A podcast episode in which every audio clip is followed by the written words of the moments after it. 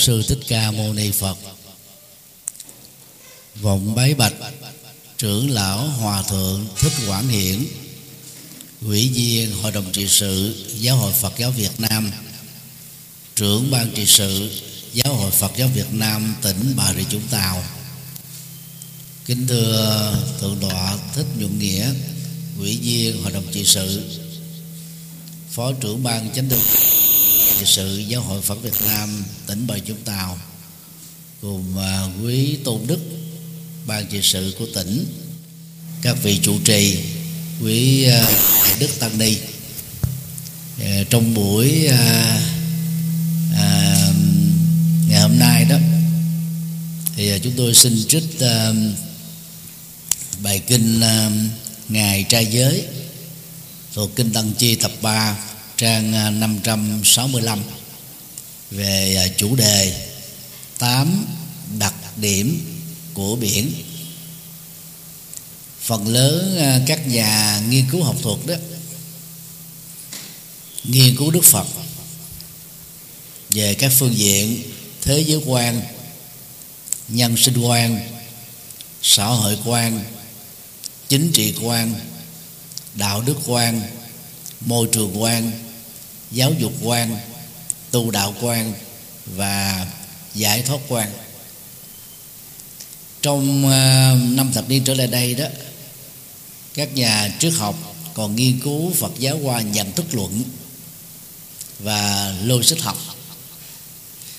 Rất ít các tác phẩm bằng tiếng Anh và tiếng Trung. Hai ngôn ngữ có đại đa số người nghiên cứu và công bố nghiên cứu Đức Phật dưới góc độ văn học. Chúng ta tự hình dung trong suốt 45 năm, truyền bá chân lý tỉnh thức có giá trị trị liệu cao. Từ năm ngày 35 tuổi giác ngộ thành Phật cho đến năm 80 tuổi nhập Niết Bàn, thì Đức Phật đó đã hóa độ thành công. 8 trên tổng số 16 vị vua của Liên bang Cộng hòa Ấn Độ lúc bấy giờ. Và do đó đó đi được một phân nửa đất nước về phương diện địa chính trị của Ấn Độ. Thì trong tám uh, tiểu bang đó không có tiểu bang nào tiếp giáp với biển. Ấn Độ Dương rất là to và chủ yếu là nằm ở miền Nam đang khi 45 năm Đức Phật truyền chân lý đó, thì tập trung ở miền Bắc. Và một phần của của miền Trung. Nhưng mà đọc cái bài kinh này đó, thì chúng ta sẽ thấy là tuệ giác của Đức Phật đó, mặc dù ngài chưa từng chân đến biển bao giờ, nhưng mà ngài nêu ra được đặc điểm của biển. Và lấy đặc điểm này đó, tạo thành một ẩn dụ văn học để nói về tám đặc điểm về chánh pháp mà người xuất gia của chúng ta đó cần phải nỗ lực hướng đến để đạt được trong một đề tu của mình.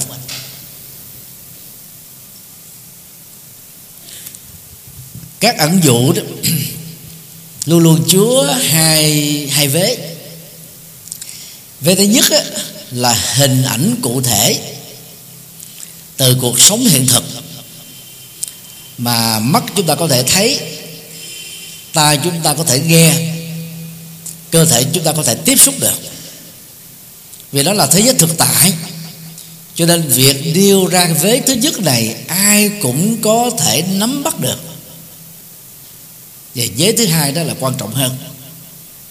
Nó là cái nội hàm mà dù không có giới thiệu thì chúng ta có thể đoán được huống hồ á, là sau khi nói cái vế thứ nhất thì đức phật là triển khai luôn cả vế thứ hai.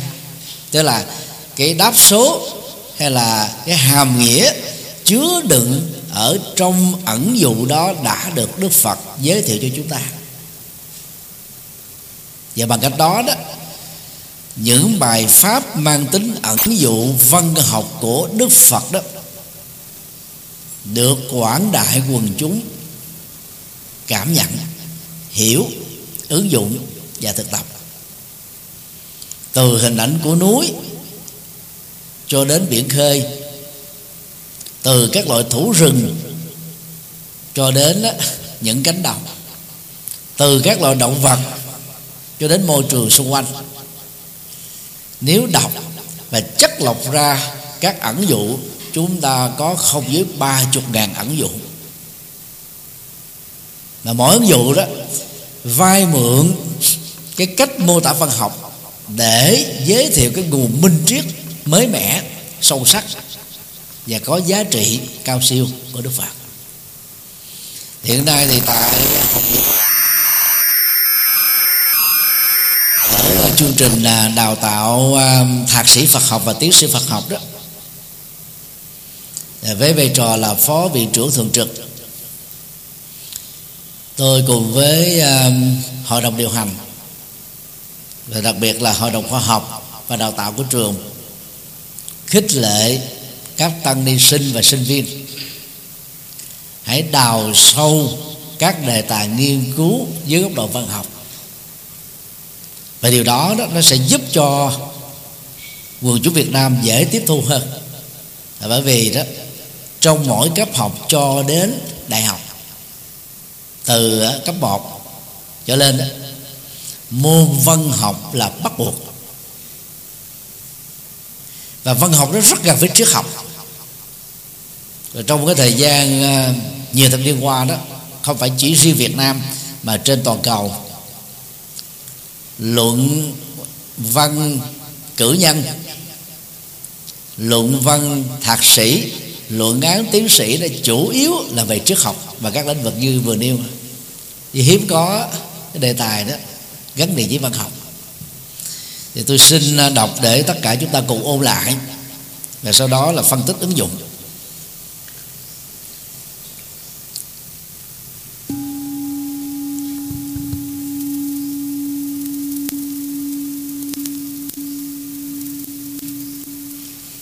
Đặc điểm một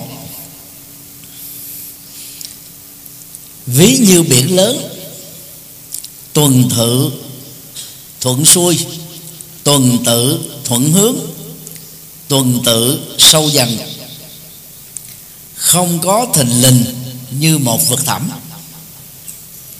Này các tỳ kheo, trong pháp và luật, những lời dạy của ta là tuần tự, các kết quả là tuần tự con đường thực tập là tuần tự. Không có sự thể nhập chánh trí một cách thình lình.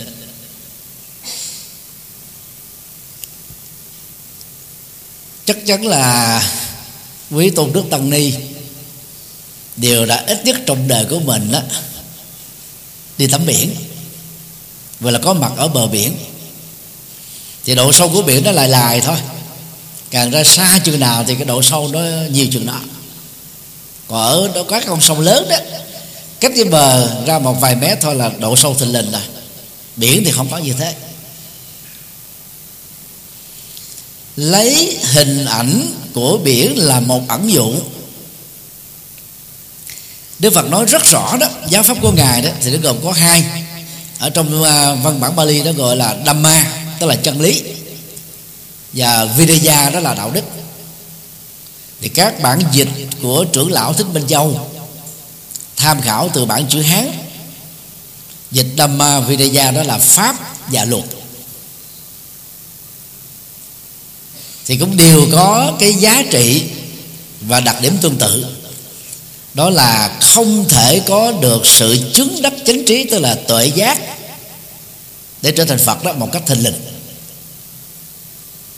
và cái đạo đức của con người đó cũng không thể chỉ trong vòng một vài bữa, một vài tuần, một hai tháng, mà từ một cái con người phạm phục phạm tục, bỗng nhiên trở thành một bậc giác ngộ chuyện đó không có. Nó là cả một cái quá trình huấn luyện rất là lâu dài, có khi là dài thập niên. Và phần lớn đó là nhiều kiếp. Là nếu chúng ta đặt cái ờ, cái ngữ cảnh của ẩn dụ không có độ sâu tình lực của biển đó. Thì chúng ta thấy có một sự khác biệt rất là lớn. Đó là nền thiền học của trung hoa mang tính bản sắc của phật ở trung hoa thường được gọi là tổ sư thiền. Chủ trương rằng đó đúng ngộ là sự giác ngộ đột xuất đó, có thể được thực hiện ở trong một kiếp người. Về phương diện tâm lý học đó đầu tiên đúng ngộ sẽ khích lệ cho những người mà bị mặc cảm tự ti và thiếu tự tin. Sẽ có thể nỗ lực phấn đấu để phát huy, tiềm năng bút sen phật, trở thành là hoa sen phật. Nhưng về phương diện thực tiễn đó thì đâu có dễ dàng như thế. Đang phàm phu tục tử bóng đun một cái, giác ngộ thành phật thôi, chứ nó không có. Cho nên cái giá trị của học thuyết đúng rồi nó chỉ nằm ở là cái việc khích lệ và tháo mở được cái mặc cảm tâm lý thôi. Chứ còn nếu lý thuyết đó là một hiện thực đó, thì có lẽ là trung hoa là nước có nhiều đức phật nhất đúng ngộ là giác ngộ thành phật. Hoặc là theo chủ trương của thiền tông, mà kiến tính thành phật. Thấy được tính, tức là bản chất, bản là diện mục của mình, người đó trở thành phật. Thì có lẽ không có nơi nào nhiều phật bằng trung hoa. Ở vì trong lịch sử tiền tông của trung hoa đó, rất nhiều vị được xem là kiến tính. Đây là một nội dung hoàn toàn mới. So với nền Phật học do Đức Phật khám phá và truyền bá tại Ấn Độ. Như vậy, để có được một thành quả nào đó, chúng ta phải có cái quá trình nó giống như là nhiều tầng lầu, có một tòa cao ốc.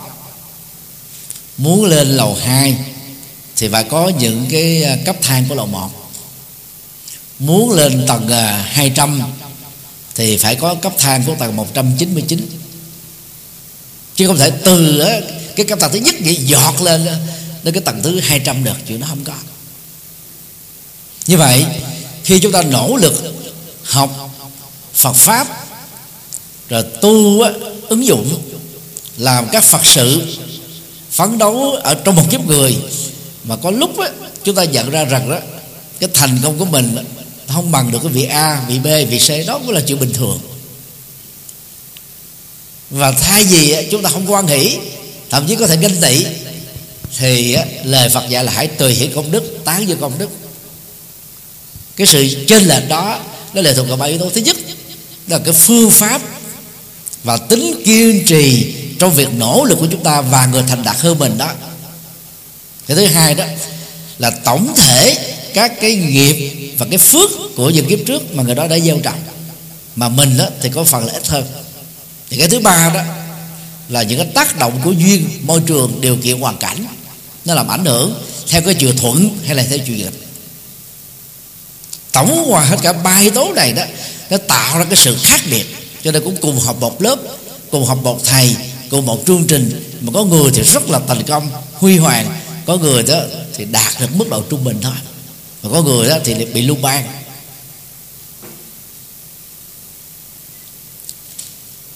Và nương vào ảnh dụ biển không có độ sâu tình lình đó, chúng ta không ỷ lại như là con thỏ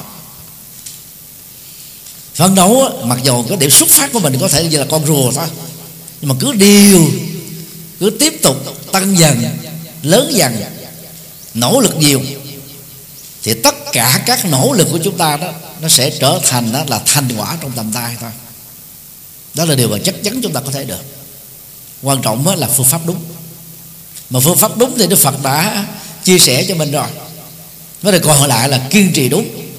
Phấn đấu không gián đoạn nhưng còn tất cả những pháp môn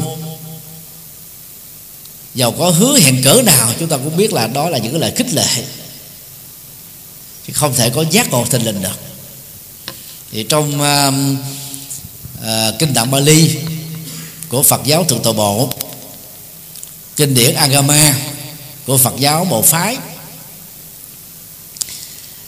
thì thiền do Đức Phật khám phá thì gồm có bốn đó. sơ thiền đó là ly dục sinh hỷ lạc. Mà dục ở đây đó là thanh ha. Có ba phương diện. Tức là phải vượt qua được. Phương diện một á, là kama tanha khao khát tính dục. Và người phật tử tại gia đó thì sống với niềm vui này.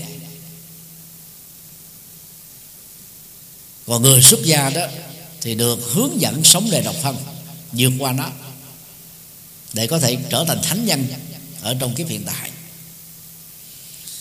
cái phương diện thứ hai đó là ba va tanh ha tức là cái khao khát tái hiện hữu. Khao khát tiếp tục có mặt ở những kiếp sau. Nó là hệ quả tất yếu khi mà chúng ta chưa chuyển hóa được năng lượng tính dục. Phương diện thứ ba đó là apava tanha tức là vô hữu ái tức là trạng thái trầm cảm, tuyệt vọng, tự tử.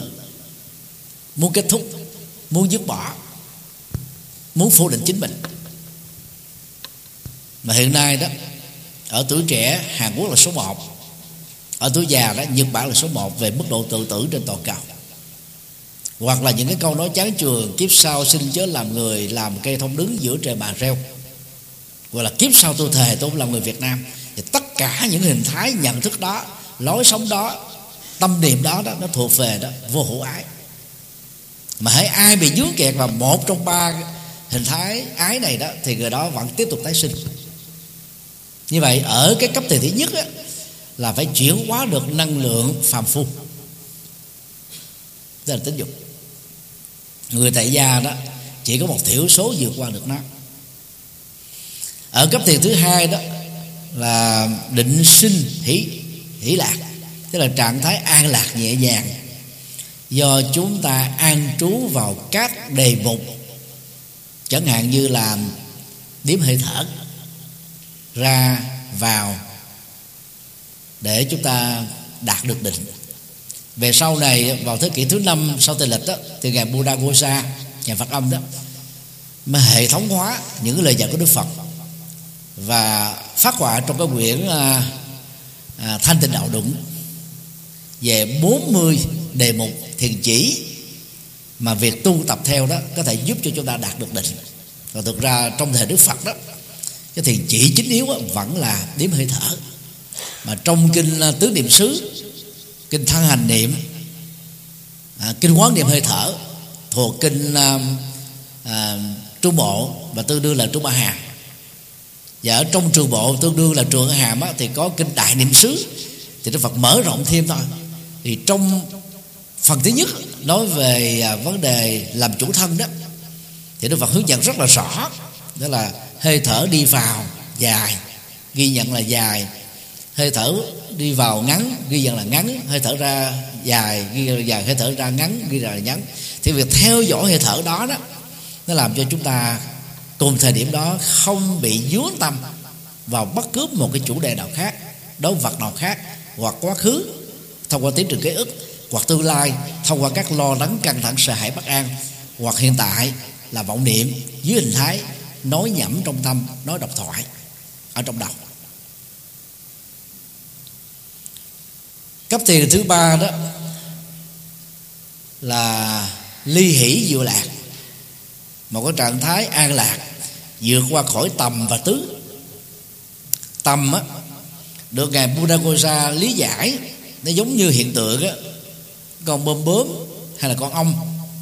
Sau khi định vị được, bắt đầu á, đặt cơ thể của nó lên trên cái hoa. Đó là tập thế là đặt tâm trên đối tượng còn tứ là duy trì trạng thái đặt tâm đó trên đối tượng để đi sâu vào bản chất của định. Nếu chúng con ông đó, sau khi nó chọn lấy cái hoa rồi đó nó sẽ giữ lại có khi là vài phút để lấy hết tất cả các mật ở trong hoa và tạo thành là mật ong. Chứ về cái việc an trú đó đó đi vào chiều sâu cho nên đó vượt qua được hai trạng thái chấp dính vào cái hỷ lạc của thiền thứ nhất và hỷ lạc của thiền thứ hai. Ở góc độ thiền thứ tư đó xả niệm thanh tịnh. Tức là buông mọi ý niệm tức là không chấp quá khứ không chấp tương lai không chấp hiện tại. Tâm á, trở thành là vô sở trụ. Từ góc độ này chúng ta thấy đó cái thiền à, à, diệt thọ tưởng định vốn có trước thời đức phật cùng với bốn thiền vô sắc khác như là không vô biên xứ, sắc vô biên xứ ờ, thức vô biên xứ, vô sở hữu xứ, phi tưởng phi phi tưởng xứ. Mà trong số đó nó có hai thiền vô sở hữu xứ và phi tưởng vi phi tưởng xứ đó là đã được đức phật thực tập trong 6 tháng đầu sau khi xuất gia với hai bậc thầy ở tại thành phố Vesely là thầy Arara và thầy Uddaka Ramabutta nhưng mà rất tiếc về sau này, khi biên tập kinh điển đó, thì các tổ ở tại Ấn Độ thấy rằng là các phương pháp thiền của bà la môn giáo, của sa môn giáo có trước đó, và có những cái giá trị nhất định, cho nên mới đưa vào trong kinh sách, làm cho chúng ta dễ ngộ nhận rằng là năm thiền sắc giới này đó là của Đức Phật. Thực ra, nếu đó là của Đức Phật, là Đức Phật đâu có từ giả hai vị thầy khai tâm đó. Sau 6 tháng tu, xuất gia như vậy, ở trạng thái xả niệm đó, thì nó không đòi hỏi chúng ta phải trong tư thế đòi, trong đi, đứng và nằm. Nếu tâm mình không chấp, mắt thấy, tai nghe, mũi, ngửi lửa nếm, thân, xúc chạm với hình dung, thì trạng thái đó được xem là xả niệm. Như vậy cái tính trách nhiệm, tính phật sự, tính dấn thân, tính phụng sự nó vẫn có, nhưng mà chúng ta không gì dướng dính ở trong đời. Nó mang tính là thực tiễn hơn và dễ khả thi hơn. Còn trong trạng thái đó việc thọ tưởng định là chúng ta phải ngưng hoàn toàn mọi hoạt động. Và chỉ có một thiểu số, có thể là một trong vài triệu người mới có được một người có năng lực đó. Như trường hợp của tổ bồ đề đạt ma 9 năm diện bích ở tại à, chùa Thế Lâm núi Tung Sơn. Nhưng mà ngồi 9 năm như vậy để lễ gì cho cộng đồng không có. Cái đó là một hiện tượng rất lạ đáng được tới giờ nhưng mà nếu chúng ta đặt ra cái hệ giá trị cho xã hội đó là cho ai? Ngoài những lời tán dương của cộng đồng thôi. Đức phật không chọn cách đó. Thì cái khám phá của ngài ở xã niệm thanh tịnh đó, nó là một cái trạng thái không bị cảm xúc hóa, không bị thái độ hóa. Mà vốn hai cái này nó làm cho con người đó là chia phe, chọn hướng, chọn bên và các phiền não, các nỗi khổ niềm đau nó phát sinh từ cái cảm xúc quá và thái độ hóa này. Phụ nữ khó tu là vì cái năng lượng cảm xúc phụ nữ đó dồi dào giống như là suối chảy, thác gào vui, buồn, mừng, giận, yêu, ghét, muốn. Nó đeo bám người nữ rất là nhiều. Mà người nam thì cái cảm xúc ít hơn, khô khan hơn, dễ quên hơn, dễ bỏ qua hơn và và nếu không biết hướng về cái cái cái mục tiêu thiện đó, thì cũng dễ trở thành là gì? Khô cứng, cố chấp hơn. Nhưng mà về tu thì lại tốt hơn, dễ hơn. Như vậy, nếu thực tập được ở cái trạng thái thiền thứ tư là xả niệm thanh tịnh đó, thì lúc đó theo kinh tạng Bali và kinh tạng A Hàm đó hành giả chỉ chuyển tâm về trí tuệ thì đạt được tam minh.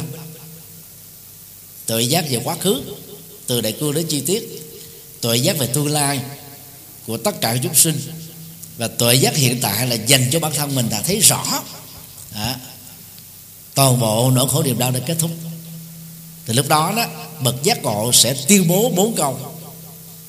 Tái sanh đã hết hạnh thánh đã thành việc nên đã làm không còn trở lại sanh tử này nữa. Cái đó được gọi trong à, văn học Bali đó đó là giải thoát tri kiến tức là tuệ giác về sự giải thoát là kiến thức về sự hiểu thoát. Còn trong thiền của Trung Hoa đó tự thân của hành giả không biết mình có giải thoát hay không cho nên phải làm một cái bài kệ ấn chứng. Chẳng hạn như là ngũ tổ hoàng nhẫn yêu cầu các đồ đệ của mình đó, trình kiến giải mà ngài thành tú rất là khiêm tốn. Thì bị ép buộc lắm nên ngài mới làm cái bài đó. Bốn bốn câu. Thân là cây bồ đề tâm là đài gương sáng. Hải sẽ đang nuôi chìa nuôi chìa, à, lau chùi đừng để bụi dưới dính vào tâm và thân. Thế đó là con đường tu rất là bài bản. Và tính thực tiễn nó nằm ở chỗ đó. Còn tự thân của bậc giác ngộ từ quả vị a la hán trở lên đó không cần ngài ấn chứng. Nó giống như tấm gương không cần ai phải chứng minh. Cái tính phản chiếu hiện thực ở trước mặt và xung quanh vào trong nó. Giác ngộ là như thế. Không có tính thình lình. Nó là một cái quá trình đi từ thấp đến cao.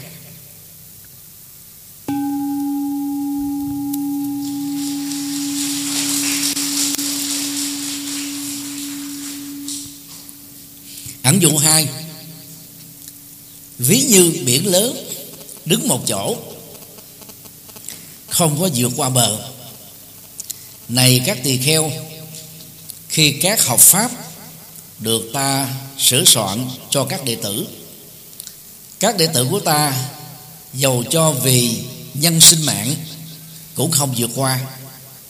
Đây là điều vi diệu chưa từng có trong pháp và luật của như lai. Nếu chúng ta lấy một tấm bản đồ có năm châu lục để quan sát đó, bề mặt thiết diện của biển chiếm 2 phần 3 quả địa cầu. Năm châu lục của chúng ta chỉ có một phần ba đất thôi.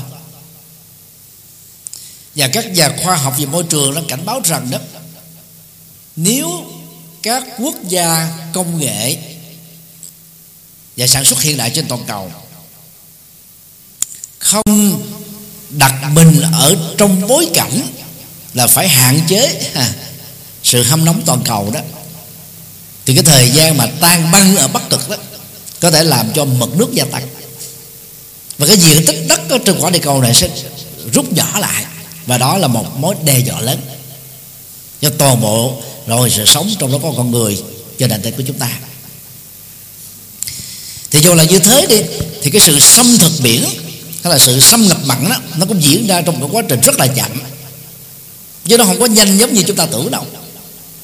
Nhưng mà trong thời của đức phật đó thì cái tình trạng mà gọi là xâm nhập mặn hay là xâm thực của biển đó, hầu như hiếm xảy ra. Vì đâu có công nghiệp đâu.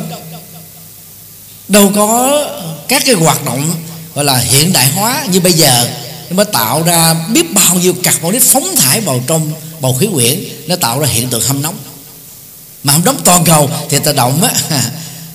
Băng tuyết nó tan. Băng tuyết tan thì để làm dâng cái cái mặt nước lên. Mà dâng mặt nước lên thì đất bị chìm xuống. Trong hai trăm mấy chục quốc gia vùng lãnh thổ đó thì Việt Nam Bangkok à, nằm trong cái nhóm á, là sẽ bị ngập bởi biển. Các nhà khoa học về môi trường có thể đánh giá rằng là việc đó có thể xảy ra 100 năm nữa khi là 200 năm nữa nó tùy theo cái cam kết của các nguyên thủ quốc gia trong việc giảm thải các khí carbonic. Thế như vậy chúng ta đặt cái lời dạy này trong bối cảnh của 26 thế kỷ trước. Thì cái ảnh dụ biển đó nó không vượt qua bờ. Nó giữ ở cái vị trí đó thôi. Chúng ta thấy thì nó tấp vô bờ ra và nó, nó kéo về lại Tạt vô xong rồi kéo về lại Tạt vô là kéo về lại thôi. Ngoài đường là biển bồi. Ở các tỉnh miền Tây của chúng ta Đó là hiện tượng mới khó. Là do vì nó nó bị sạt lại cái dòng chảy ở các cái con sông đi ra cửa biển, mang theo phù sa. Nó tạo ra cái sự bồi ở dọc theo cái mặt biển, cho nên nó tạo ra nước biển đục.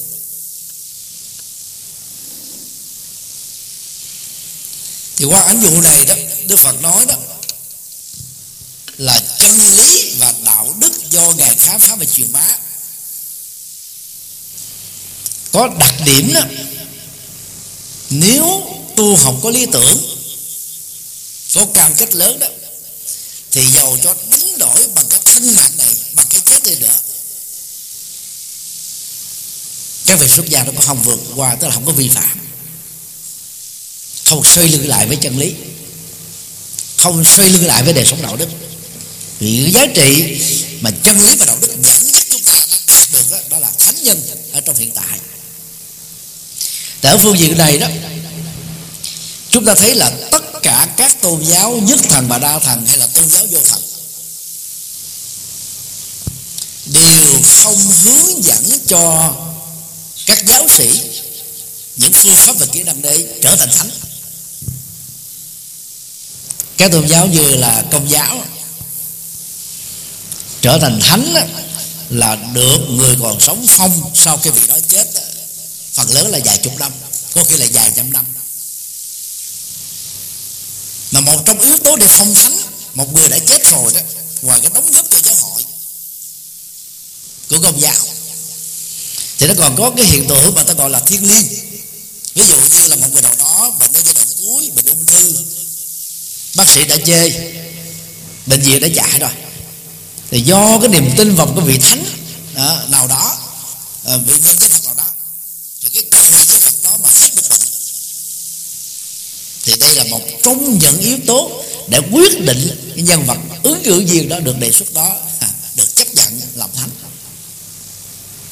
Còn ở trong văn học Bali của chúng ta đó hay là văn học A Hàm của Phật giáo Bộ phái văn học Đại thừa của của của của các nước như là Ấn Độ, Việt Nam, Trung Quốc, Nhật Bản, Nam Triều Tiên và Tây Tạng thì rất là giống nhau anh các bạn để trở thành thánh á, thì nó nói theo là năm trói buộc thấp năm trói buộc cao thì chúng ta phải vượt qua được những cái cỡ trói tập. Thì gồm có gì? Tham ái sân hận. Si mê đó thì ở mức độ đơn giản đó là hoài nghi tức là mức độ nhẹ nhất của si mê là hoài nghi. Trạo cử tức là sự dao động thân là tâm trước các cái ờ, biến cố của cuộc đời rồi hôn trầm thị miên tức là trạng thái do dự chần chừ mệt mỏi giả dự bằng thần không tinh tấn không siêng năng. Nó làm cho chúng ta đó là gần như là ờ, uh, lững thững lừng tại không có tư thế mà cũng không rút lui được. Cứ như thế này thì kia, kia đâm đi tới đâu. Nói chung lại đó cũng đều là ở bốn cái nhóm chính thôi. Tham ái sân hận si mê cố chấp. Mà cố chấp là con đẻ của si như vậy, bất cứ ai tháo mở được chặt đứt được những cái xiềng xích này đó, thì người đó trở thành thánh ở cái quả thánh thứ nhất của cấp độ a la hán thì ai làm mũi lượng tức là làm giảm thiểu được 70 phần trăm của tham ái và sân hận á sao người đó đã chứng được quả thánh thứ nhất rồi. Dĩ nhiên là người đó sẽ không còn à, giới cấm thủ và những cái dây bơ rễ má phiền não nhỏ, phiền não yếu, phiền não phụ. Nhưng mà phải tối thiểu bảy tám phần trăm của ba cái loại phiền não gốc tức là các cái độc tố chính. Khi mà đạt được cái quả vị a la hán á, thì một trăm phần trăm của tham ái sân hận si mê kết thúc hết.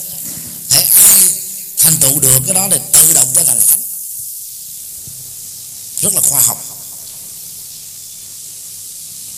Cho nên khi thấy được những giá trị này đó thì giàu cho có đánh đổi bằng bằng bằng sinh mệnh của mình đó, người tu học có lý tưởng cũng không thể bỏ qua, vượt qua, làm trái lại với chân lý, làm trái lại với đạo đức.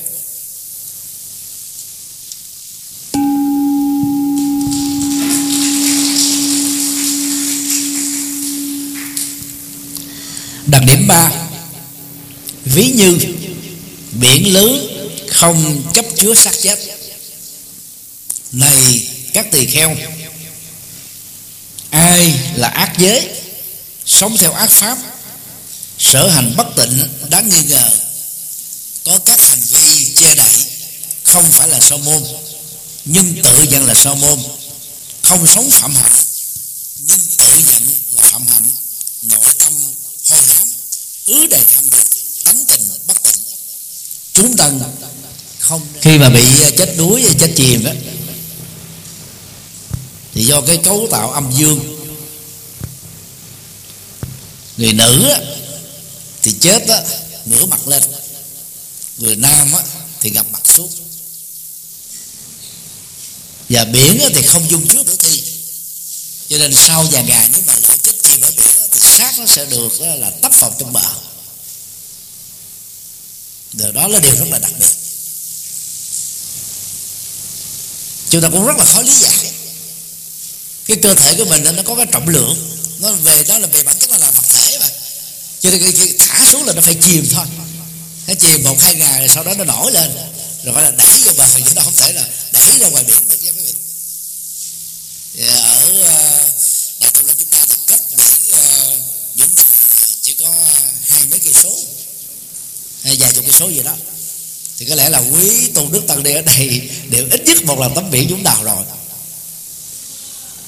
Chưa chưa tắm hả? À, thì cũng là điều dễ hiểu tại tu sĩ mình không có bàn đến đến tắm biển. Nhưng mà ít ra mình cũng đã ra đó rồi không ạ? À? cũng quan sát thấy cái cái cái biển. Và thỉnh thoảng có những người chết đuối bởi tắm biển. Do dợp bẻ do ngập nước do bị sóng mạnh nó cuốn ra thì sau thời gian một ngày hai ngày là cái cái xác đó nó trôi vào trong bờ thôi. Có thể sôi cách đó vài cây số vài chục cây số. Nó tùy theo cái cái cái tác động của gió. Thì lấy ảnh dụ sâu sắc này đó từ cái thế giới hiện thực mà ai cũng có thể nhìn thấy và biết được. Đức Phật đó, giới thiệu với tất cả chúng ta rằng là đời sống thánh hạnh của những người xuất gia ở trong tăng đoàn Phật giáo đó vượt lên trên tất cả các cái giáo đoàn thuộc các tôn giáo khác. Bà la môn giáo giáo sĩ vẫn được lập gia đình. Thượng đế trong đạo bà la môn, như chúng tôi đức đã biết rồi đó, đều là đa thê thượng đế có nhiều vợ thượng đế có nhiều quá thân mỗi quá thân đó có từ một vợ cho đến nhiều vợ đó là chuyện bình thường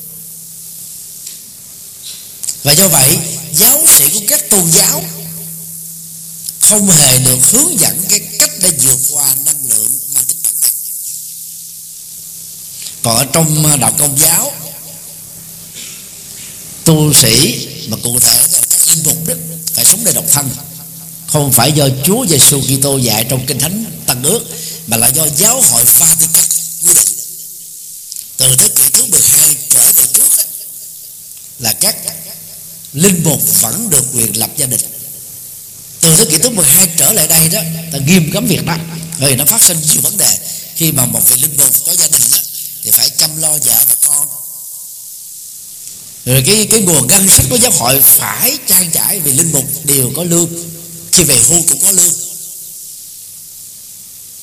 Nó phát sinh rất nhiều vấn đề. Và cái thời gian để cho vị linh mục đó dành cho phụng sự đối với giáo xứ và tín hữu nó sẽ không có nhiều, bằng như là một người đang sống độc thân. Cho nên từ những cái hiện thực đó mà một số tôn giáo tập quy định, các giáo sĩ không có lập gia đình. Còn trong nguyên tắc của các kinh thánh là không cấm việc đó thì nên khi ở trong kinh Phật đó thì người xuất gia Đức Phật nêu ra rõ lắm, xuất gia đó đang sống như ngoài trời, tự do cái cái cái ảnh dụ của sống ở ngoài trời là tượng trưng cho sự tự do và giải thoát. Còn người tại gia đó được sánh với là sống ở trong một căn nhà. Nó có hai nội hàm chính là thứ nhất là có tổ ấm, vợ và chồng. Sau thời gian sinh ra con, cái niềm vui, hạnh phúc, nụ cười, tài sản, hưởng thụ, tất cả đó nó nằm ở trong một cái căn nhà. Và người Việt Nam hình dung cái căn nhà đó và biến nó trở thành là đại danh từ. Thí dụ như là ai đó đến hỏi ông chồng mà nếu lúc đó ông chồng không có ở nhà bà vợ đang có mặt thì bà vợ sẽ nói như thế này nhà tôi đi vắng thôi chiều nay ông ấy mới về. Hoặc nếu hỏi bà vợ mà bà ấy không có ở nhà thì ông chồng sẽ trả lời nhà tôi ngày hôm sau mới có mặt. Bà ấy đang về thăm mẹ của mình. Cho vậy cái khái niệm nhà tôi đó đã nó, nó, nó, nó là một cái quan hệ pháp lý. Cái ngôi nhà này là của vợ chồng chúng tôi hay là của bản thân tôi? Mà trở thành là đại từ nhân sinh cho cái người đang vắng mặt. Đó là hoặc là vợ, hoặc là chồng.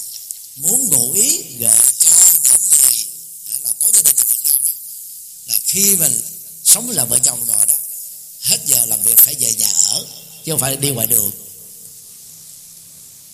Và đó là tổ ấm. Giá trị thứ hai đó, nó có thể bảo bọc chúng ta, tránh mưa che nắng, rồi an toàn trước cái ờ, nạn và nhiều cái cái cái sự à, um, rình rập để đảm bảo được cái tính riêng tư. Nhưng mà ngược lại đó ở ý nghĩa thứ ba đó nó là một sự trói buộc. Cái hạnh phúc đó nó nằm ở trong cái tổ ấm của căn nhà mấy chục mét vuông vài trăm mét vuông thôi. Nó không có được rộng bao la không có phóng đà phóng thoáng à, không có tự do giống như là đời sống của các bậc xuất gia à, ở ngoài trời và do vậy đức phật dạy rất nhiều cách thức để tăng cho chúng ta đã vượt qua năng lực bản năng. Ví dụ như à, à, không ăn à, ngũ vị hương thì đó là thực đơn của thành tình ái.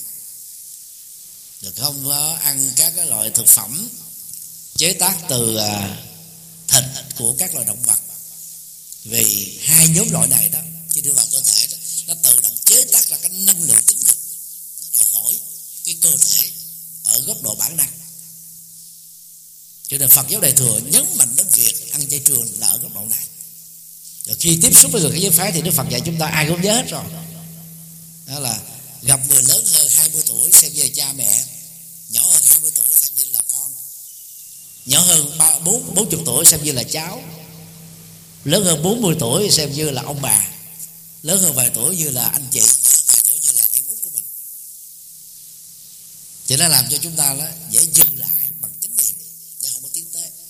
Còn khi giao tiếp với người khác giới phái, chỉ dừng lại ở phật sự.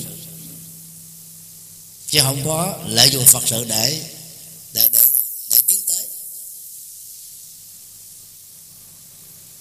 Và khi mà tiếp xúc ở trong các phật sự, thì kinh tạng Bali và kinh A Hàm Đức Phật dạy rất là kỹ. Không nói tướng chung, tức là đặc điểm, giới tính nam và nữ, hay là giới tính thứ ba rồi không nắm bắt cái tướng riêng. Tức là những cái đặc điểm cơ thể. Ví dụ như là tóc dài, tóc xoắn à, tóc mượt mà, lỗ mũi à, dòng dừa miệng trái tim, ánh mắt à, là long lanh chân mày một con rồi má nũng như đồng tiền, nước da trắng. Tướng đi dịu dàng thức tha, giọng nói ngọt dịu.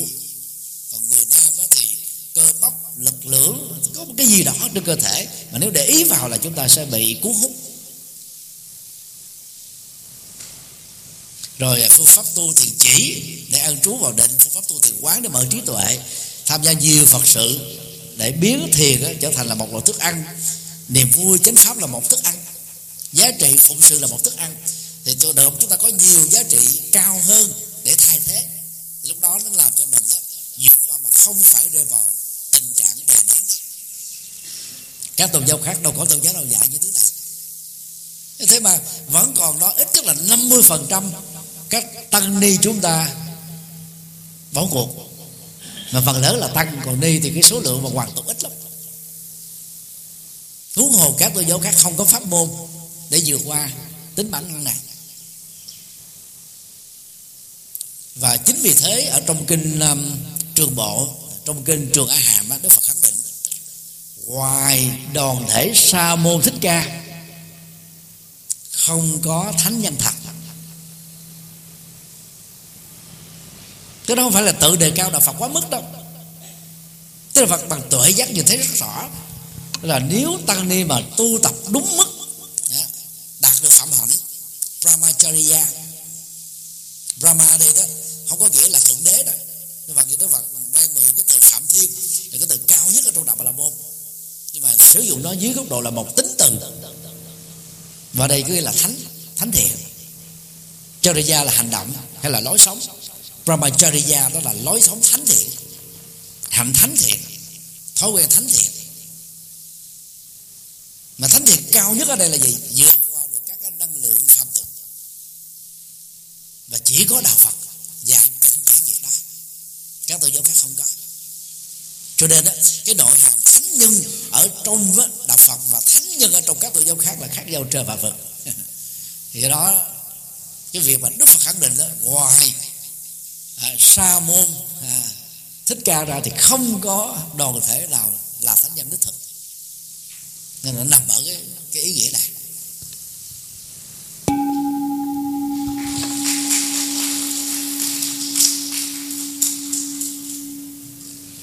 Ảnh dụ bốn ví như các con sông lớn sông hằng sông yamuna sông achiravati sông sarabu sông mahi khi chảy đến biển cả, liền quỷ bỏ tên cũ và chỉ còn một tên gọi duy nhất là đại dương.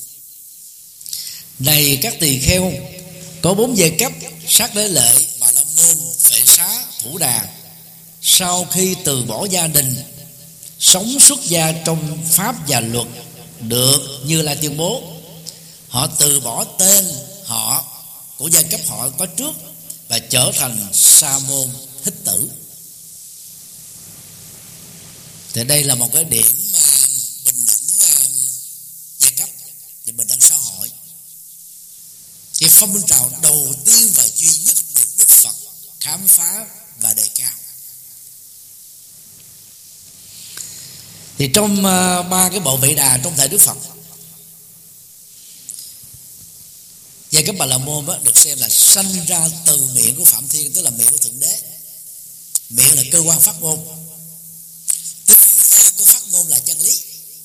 Như vậy khi công bố rằng đó các đạo sĩ bà la môn sinh ra từ miệng của phạm thiên thì những gì mà họ nói ra dựa vào kinh thánh vệ đà bất cứ cái gì khác đều là chân lý bất di bất dịch. Cho nên đó họ trưởng quản độc quyền về hai lĩnh vực. Thứ nhất đó, là độc quyền về tôn giáo. Thứ hai là độc quyền về giáo dục còn sát lấy lệ đó là với vua chúa. Thì họ có hai cái độc quyền. Thứ nhất là độc quyền về quân sự thứ hai là độc quyền về quản trị đất nước. Thứ ba là thương gia. Thì họ có nhiệm vụ làm kinh doanh, vận hành các cái hoạt động mậu dịch, trao đổi trong sò để cho đất nước, cộng đồng và gia đình cá nhân được phát triển. Thứ tư là giai cấp thủ đà la, tức là những người thuộc cùng đinh tức là chiếm trong thời đó là khoảng 80 phần trăm. Còn trong thời bây giờ đó, nó cũng còn khoảng 70 phần trăm. Tức là đại đa số. Trong thời đức phật nếu có bốn giai cấp thì xã hội ấn độ bây giờ là có 400 giai cấp. Từ bốn giai cấp chính là chia ra các giai cấp nhỏ. Mặc dù trong hiến pháp từ thời kỳ độc lập sau khi anh rút khỏi ấn độ trao trả quyền tự do. Hiến pháp nghiêm cấm việc phân biệt đối xử giai cấp. Nhưng mà trong cái văn hóa ứng xử trong đời sống tinh thần của người dân ấn độ, thì cái tình trạng giai cấp vẫn còn khi nào có điều kiện đó, thì quý tôn đức có thể xem bộ phim ờ, Benedict Win nữ tướng cướp. Này chỉ sát nghĩa là nữ hoàng tướng cướp. Để thấy được cái cái văn hóa phân chia giai cấp của ấn độ nó vẫn còn trong giai đoạn này. Cái câu chuyện đó là câu chuyện có thật một người đó bị à, là nạn nhân của hiệp hãm hiếp bởi mấy trăm người đang và tìm cái cơ hội được sống, mà cái là nương tựa vào một tướng cướp có tên tuổi. Và sau đó thì tướng cướp này bị bắn chết. Cô ấy được tôn vinh trở thành là nữ tướng cướp, lãnh đạo một cái nhóm tướng cướp rất là khét tiếng, đến độ chính quyền của ấn độ phải thương lượng. Mà cách là gì? Là chỉ có bảo bị bắt thôi. Còn những người tham gia băng cướp đó sẽ được thả. Thứ hai là con cháu của họ được tạo cơ hội ăn học để, để trốn miễn phí. Và nhiều cái hỗ trợ về, về ăn sơ sò khác không bị phân biệt đối xử. Thì cái cuộc thương thuyết đó được thành công luật pháp cho phép. Thì bà ở tù sau bà ra ứng cử làm đại biểu quốc hội và trúng cử.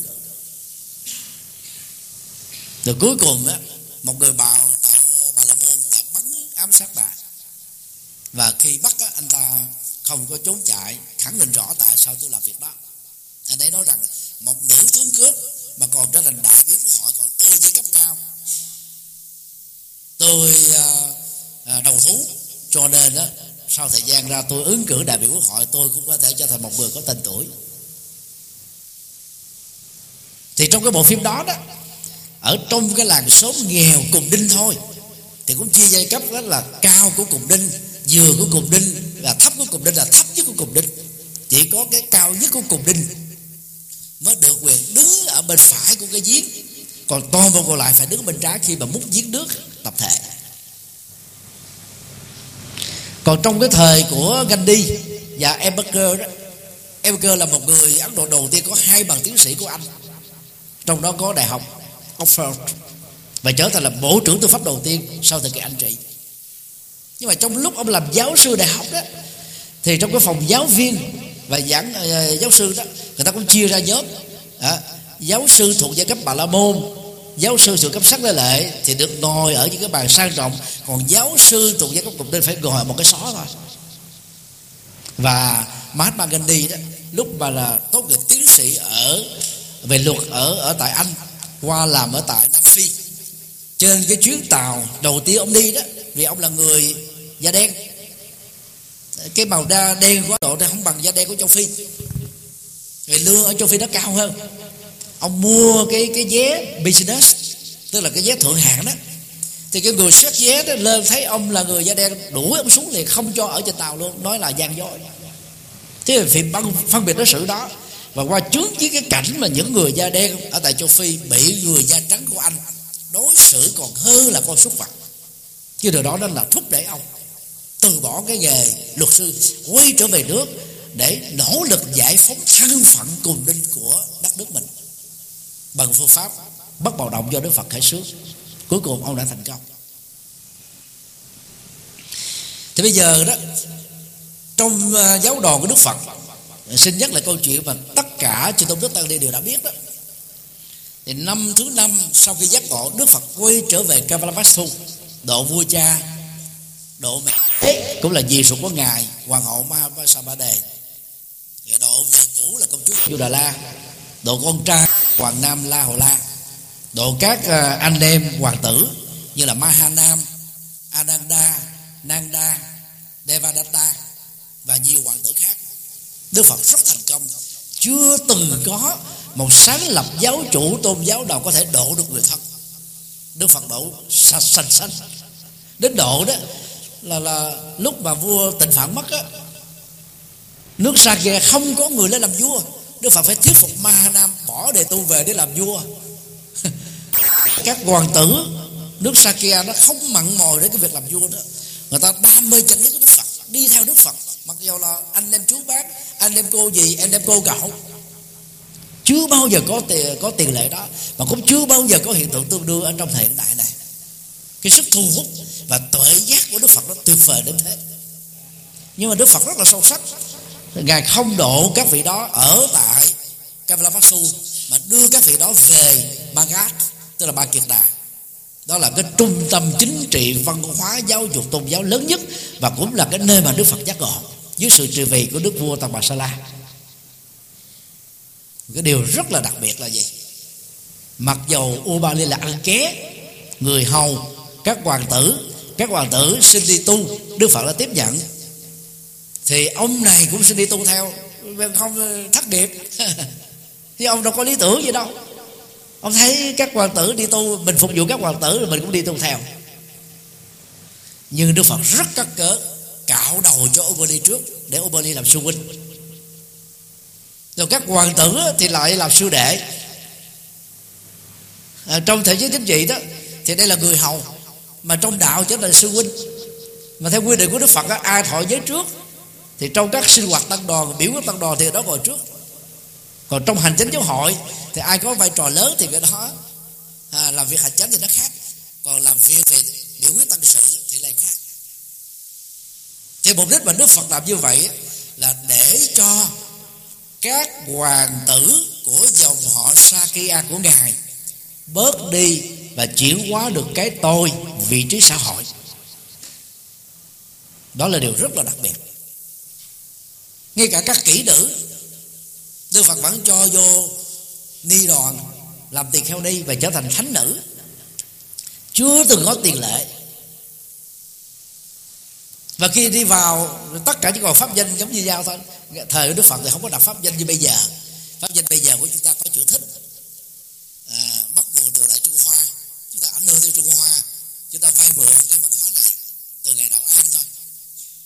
Còn đức phật thì không có đổi cái pháp danh tên mẹ sinh như thế nào. Thì khi vào đạo cũng giữ nguyên như thế ấy. Thì gắn thêm một cái cái từ ở phía trước thôi banh tê. Đó là tôn giả người đáng tôn kính. Thí dụ như là Sariputta mà chúng ta thường ờ, uh, phiên âm đó là xá lệ tử hoặc là thu tử hay là xá lệ phất đó. Cái từ xá lệ phất là quen thuộc nhất. Thì khi mà trở thành vị tỳ khu sau này trở thành là thánh a la hán thì chỉ gọi là banh tê Sariputta hết. Hoặc là mốc gà la đá tức là một kiền liên. Thì thiêu cái chữ phía trước đầu là banh tê Móc-gà-la-ná hết chứ không có một cái pháp danh gì mới khác hết trơn còn dựa vào hạ lạp á thì 10 hạ trở lên đó thì gọi là thera. 20 hạ trở lên đó thì gọi là mahathera. Rồi nếu như là nhiều nữa đó nhiều hạ lạp nữa đó như là cao tăng đó thì là bante mahathera hết đó là những cách để tôn kích chứ không còn cái phân định là giai cấp á, sát đế lệ là giai cấp bà la môn hay là giai cấp là thương gia nữa. Không còn có việc đó. Và rất nhiều các vị xuất thân từ giai cấp cùng đinh đã trở thành thánh mà có cái vai trò rất quan trọng như là Ubali. Biểu tượng của đạo đức chói sáng. Rất là đặc biệt. Thì giống như là chăm sông về biển thì ta chỉ gọi là đại dương thôi, chứ đâu có gọi là đây là cái biển hợp của các sông đó không có chuyện đó đâu. Đây là chủ trương bình đẳng siêu việt của đức phật.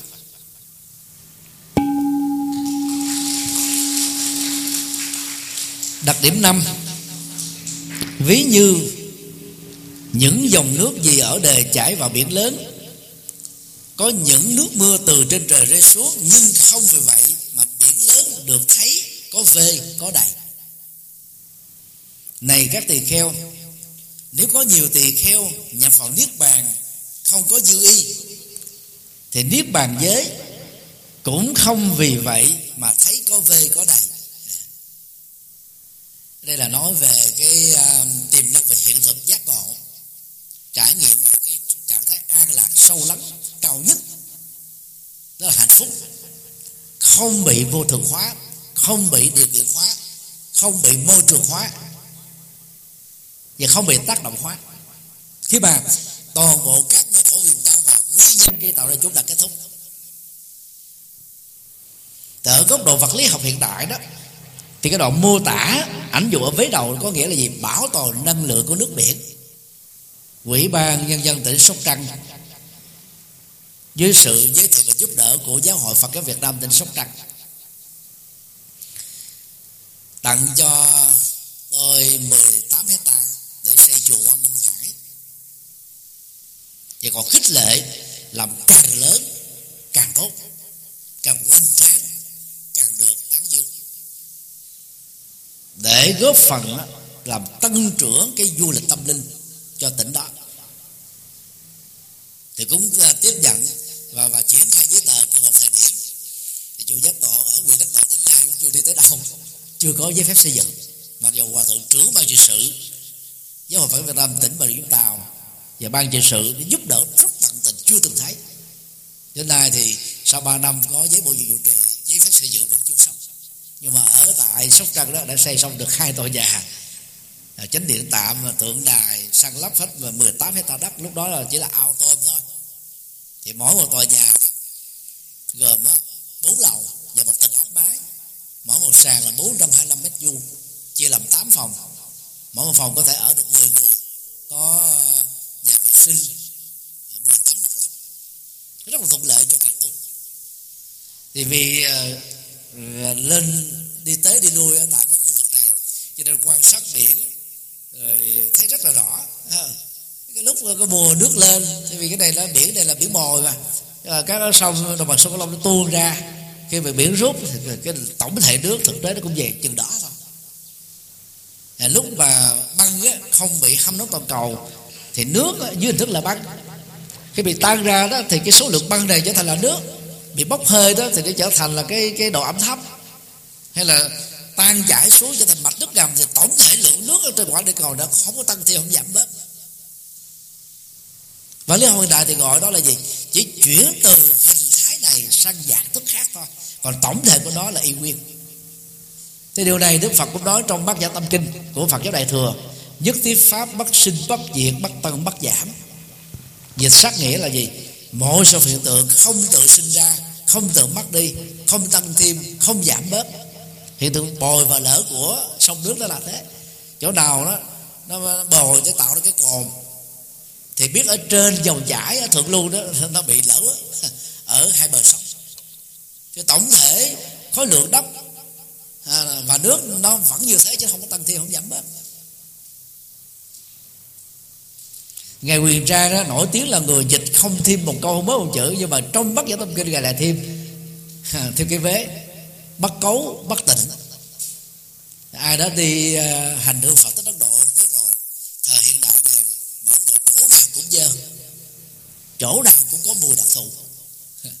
Thì thời của ngài quyền trang thế kỷ thứ bảy sang uh, du hành và sau đó tu tập. Về trở về trung quốc uh, dịch kinh cho đến lúc chết thì chắc chắn là cái môi trường đó, nó không có sạch giống như bây giờ đâu. Nó còn tệ hơn nữa. Cho nên ngài mới thêm hai cái đó vô để nhắc nhở ai mà sống ở ấn độ. Ai mà đi du hành sang ấn độ thì phải chấp nhận. À, không dơ không sạch. Để khổ đi đâu bị nó mũi không có dồn gớm việc đó. Và tới ấn độ vì cái cái cái cao quý hơn. Đó là tội giác phật.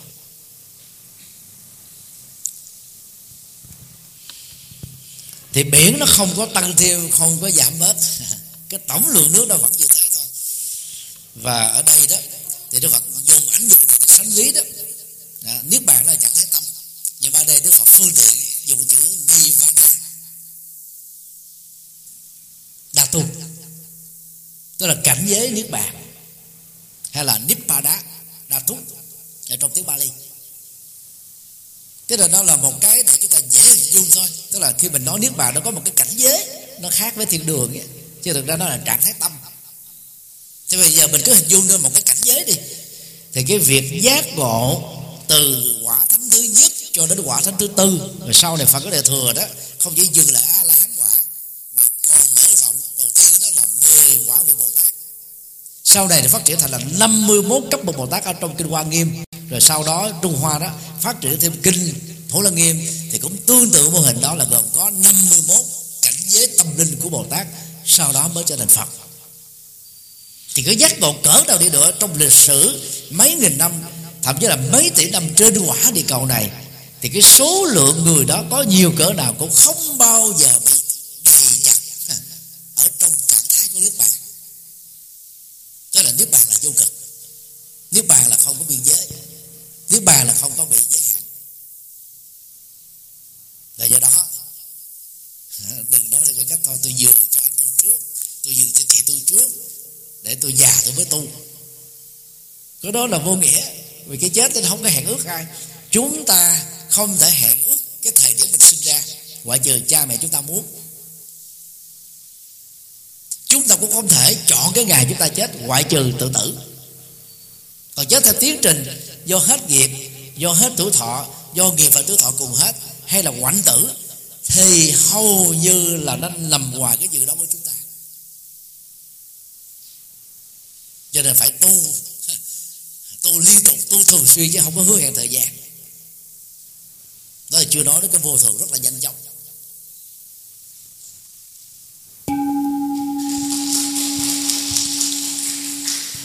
Đặc điểm 6 ví như biển lớn chỉ có một vị mặn.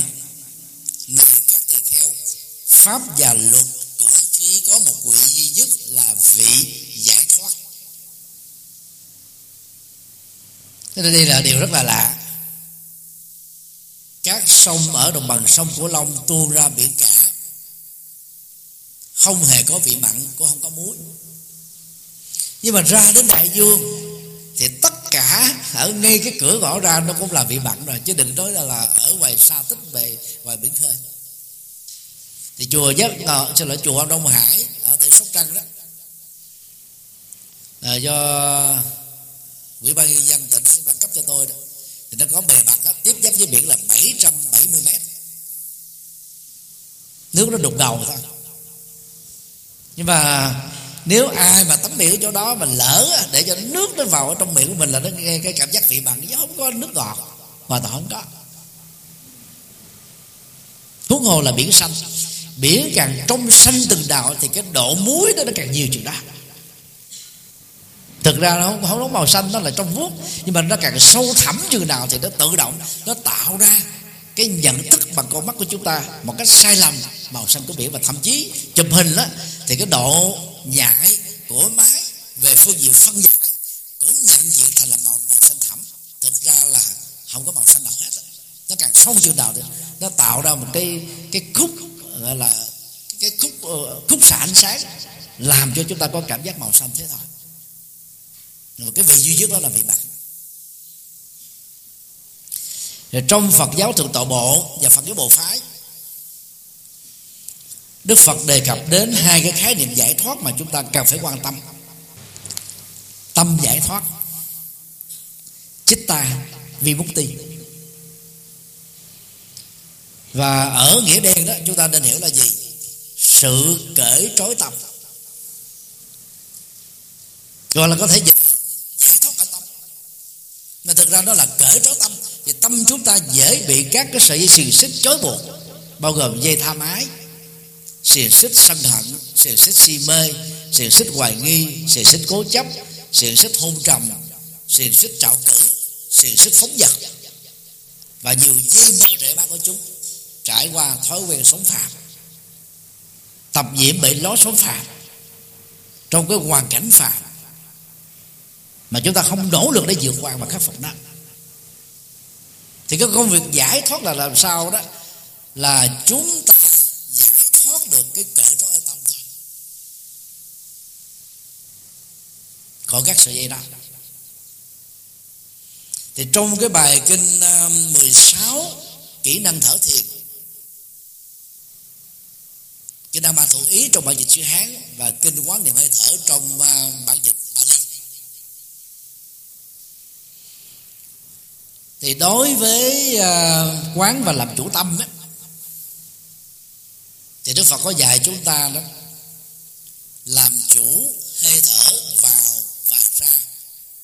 Tôi cởi trói tâm đơn giản lại làm chủ hơi thở cởi trói tâm. Và nếu như là mình biến nó trở thành một cái tự kỷ ấm thị auto suggestion thì cái năng lượng quán chiếu nó theo trường của Phật học đó nó sẽ làm cho chúng ta tiếp thu và trở thành một cái cam kết và trở thành một lối sống. Ví dụ như là quý quý thầy quý sư cô đấy mình không có đồng hồ không có dụng cụ à, uh, chuông reo. Như cách đây mấy chục năm á mà muốn thức vào lúc uh, 4 giờ khuya để không có bỏ lỡ giờ công phu. Thì quý vị chỉ cần trước khi đi ngủ nhẩm thôi 4 giờ tôi thức 4 giờ tôi thức 4 giờ tôi thức 4 giờ tôi thức sau đó mình ngủ thì đúng ngày 4 giờ, chúng ta sẽ có một cái giấc mơ. Mà tùy theo cái mối quan hệ của chúng ta với cái người được chúng ta mơ. Nếu đó là thầy của mình mình rất là kính thì tự động mình thấy thầy mình dắt mình, kêu mình dậy, làm cái việc gì đó. Còn nếu mình rất là trọng nể sư huynh của mình thì mình có cảm giác của sư huynh mình kêu mình dậy. Hay là sư đệ, và nếu ở nhà là mẹ hay là cha thì chúng ta có cảm giác người mẹ kêu mình dậy, người cha kêu mình giờ làm cái gì đó thì mình thức dậy, mở đồ ra coi đúng là 4 giờ đó là lệnh điều khiển. Cái năng lượng quán chiếu, nó sẽ được tăng trưởng cái sức mạnh tùy theo cái sức tập trung. Mà cái đó về bản chất được gọi là thiền chỉ. Tức là dừa lắng, tập trung, gọi là đào sâu. Và chỉ có một đối vật duy nhất, đó là đối tượng thiền. Thì bằng cách đó đó, chúng ta sẽ, gọi là không bị dướng dính vào bất cứ một cái gì khác. Cho nên cứ cứ cứ thực tập thiền hơi thở ra vào tôi giải thoát tâm hay là cởi trói tâm.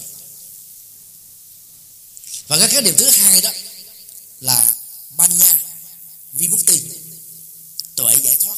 Hòa thượng thích minh dâu đó là giữ nguyên cái cấu trúc hán hán ngữ. À, banya tức là trí tuệ vibhuti là giải thoát.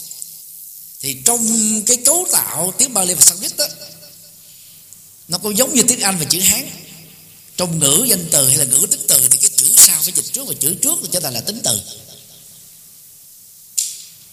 Giải thoát bằng trí tuệ. Và đây là cách Đức Phật xác quyết phương pháp tâm linh của Ngài, đó là trí tuệ hàng đầu muốn cởi rối tâm khỏi các sợi dây chối buộc đó, không có trí tuệ không xong được.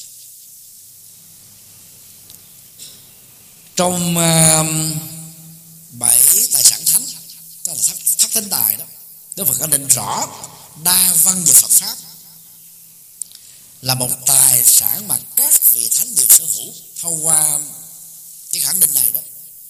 Thì không có vị cao tăng nào thánh sơ quả a la hán nào huống chi là thánh a la hán mà không biết phật pháp vững. Thế đó là tài sản mà và bằng cái sự sở hữu cái nguồn trí tuệ qua chân lý được Đức Phật khám phá đó, thì các vị xuất gia của chúng ta đó, trước nhất là trở thành chân nhân, và lần lượt trở thành tiệm thánh nhân, và cuối cùng trở thành thánh nhân. Cho nên cái việc học Phật để để trốn tại các trường Phật học, mà ở tại đây đó, trưởng lão hòa thượng thích quảng hiển đã dành hơn ba thập niên từ cái trường trung cấp Phật học nâng lên cao đẳng Phật học rồi cách đây từ năm 2017 đó liên kết với học viện Pháp Việt Nam tại thành phố Hồ Chí Minh. Để giúp cho các tăng ni trẻ đó tiết giảm được hai năm, khỏi phải học trùng lặp lại. Thì chắc chắn là ai trải qua các trường lớp như vậy đó, thì chúng ta sẽ mở hạt giống trí tuệ, cặp mắt trí tuệ rất là nhanh. Và có thể tiến bộ hơn các sư huynh, sư chị của mình nếu không trải qua các trường hợp Phật học tương tự. Và lấy ngài xá lợi phất là một ví dụ đi trong văn học Bali đó, Đức Phật gọi đó là tướng quân của chánh pháp. Mà đăng khi đó, ngài sẽ là phát gọi, Đức Phật là bằng sư ông. Và một quyền liên là bản thân, cũng gọi Đức Phật bằng sư ông. Vì hai vị cao tăng này đó, xuất gia với ngài A tức là ngài Mã Thắng. Một trong năm A La Hán nhóm Kiều Trần Như, bạn đồng tu khổ hạnh với Đức Phật nhưng mà tại sao cái vai trò của năm A La Hán đầu tiên này không có chối sáng ở trong tăng đoàn cho đến lúc mà Đức Phật nhập niết bàn? Ngay cả vai trò của ba anh em Ca Diếp, ma ca Makasapa được xem là thầy tinh thần của vua Tà Bà Sa La. Sau khi được Đức Phật quá độ đó, thì họ cũng là những bậc trưởng tượng ở trong đạo của Đức Phật. Nhưng vai trò cũng chưa bao giờ được sánh với là tứ quy chánh pháp như là ngài Sa La Pháp và một kiền liên là bởi vì hai vị này trước khi làm tăng sĩ của Phật giáo đó, đã là đạo sĩ trẻ lỗi lạc của đạo Bà La Môn. Cái nguồn tri thức của họ về ba bộ về đạo rất là sâu sắc. Cho nên tiếp nhận được tội giác của đức phật đó, thì cái đóng góp dấn thân phụng sự về cái vấn đề mở trí tuệ cho người dân ấn độ hai vị này đã đứng đầu bảng như là ngài xá lợi Phật.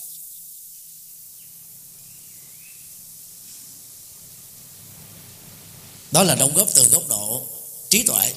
Mà giáo dục là cái cái cái con đường ngắn nhất để đạt được trí tuệ. Như là giáo dục Phật học. Thì như vậy, vị giải thoát đó lệ thuộc rất nhiều bằng trí tuệ. Và giải thoát đó chủ yếu là kể trói các sự sức ở tâm thôi. Cho nên nói tu gì tu, pháp môn nào không cần biết, tâm sân vẫn còn, tâm si vẫn còn, tâm cố chấp vẫn còn, thì chưa đạt được giải thoát.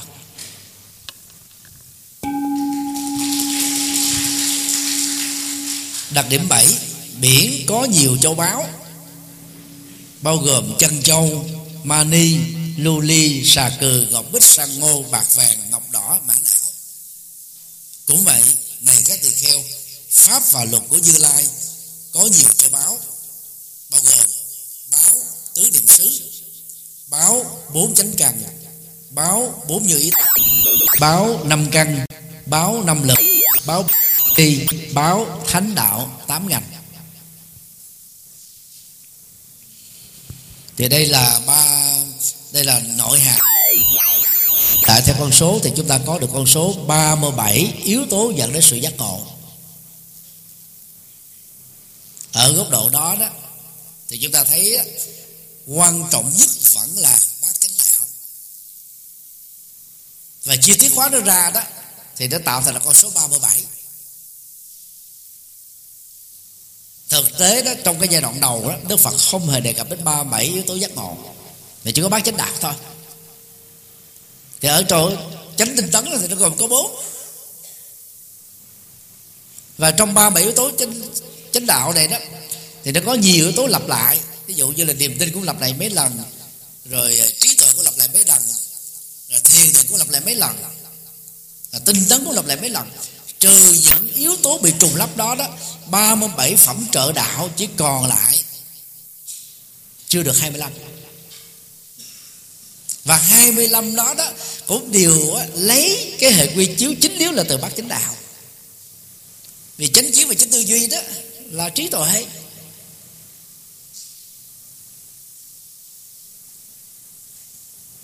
thì như vậy,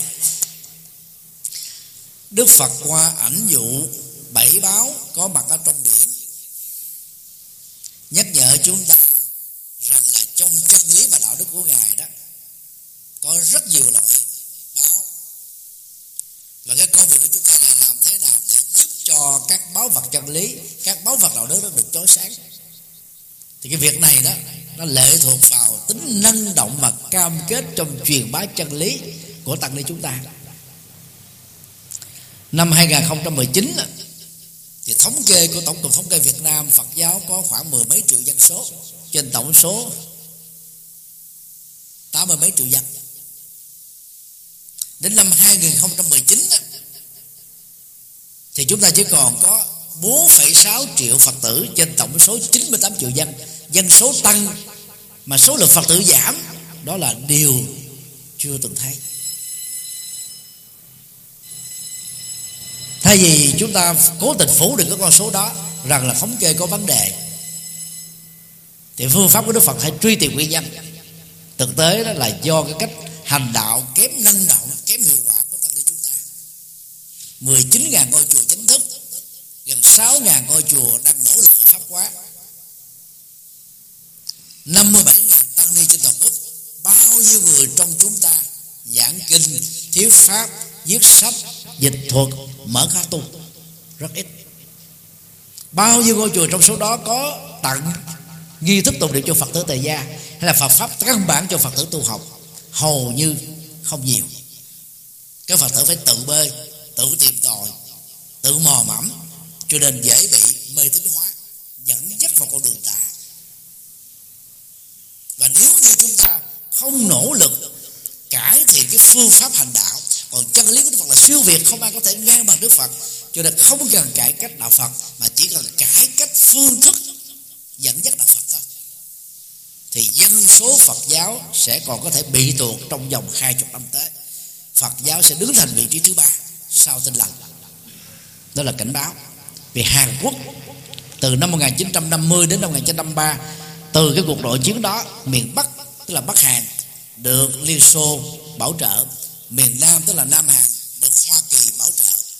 Thì giờ đó Phật giáo có mặt 16 thế kỷ rưỡi chỉ đứng vị trí thứ uh, thứ ba với 18% dân số đi theo. Công giáo chỉ có mấy chục năm ờ, đứng vị trí thứ nhất có 24% dân số. Tin lành cũng tương tự số năm đó có 23% dân số đi theo. Và tôi đã có mặt ở tại Hàn Quốc ờ, mấy lần mỗi lần là vài tuần giải cho cộng người hầu hết các thành phố. Quan trọng. Thì về cái đẳng cấp chùa đó Việt Nam chúng ta thua Hàn Quốc. Về kiến trúc mỹ thuật chúng ta không có đủ bản sắc độc lập như Hàn Quốc. Về à, à, giáo phái thì Hàn Quốc có 58 giáo phái. Tức là tính đa năng đa dạng. Là giúp cho người ta không thích cái pháp môn này thì đi theo pháp môn khác. Về cái bài bản làm đạo họ tốt hơn chúng ta về các trường đại học trực thuộc á, là các giáo phái Phật giáo Hàn Quốc có gần một chục cái trường. Tức là họ đi trước chúng ta nhiều phương diện lắm. Thế mà vẫn bị vỡ trận và trở thành tôn giáo nước thứ ba. Thì Việt Nam hiện nay chúng ta đang có thu nhập là ba năm trăm Mỹ Kim trên một đầu người một năm. GDP hai chục năm nữa chúng ta sẽ đạt được từ 12.000 cho đến 15.000 Mỹ Kim GDP trên một đầu người thì đến lúc đó đó, cái nhu cầu đến với tôn giáo nó sẽ ít hơn. Khi mà nỗi khổ niềm đau không nhiều, thì người ta thấy để lại, không cần thấy khổ nữa, không có khổ, không có tìm giải pháp.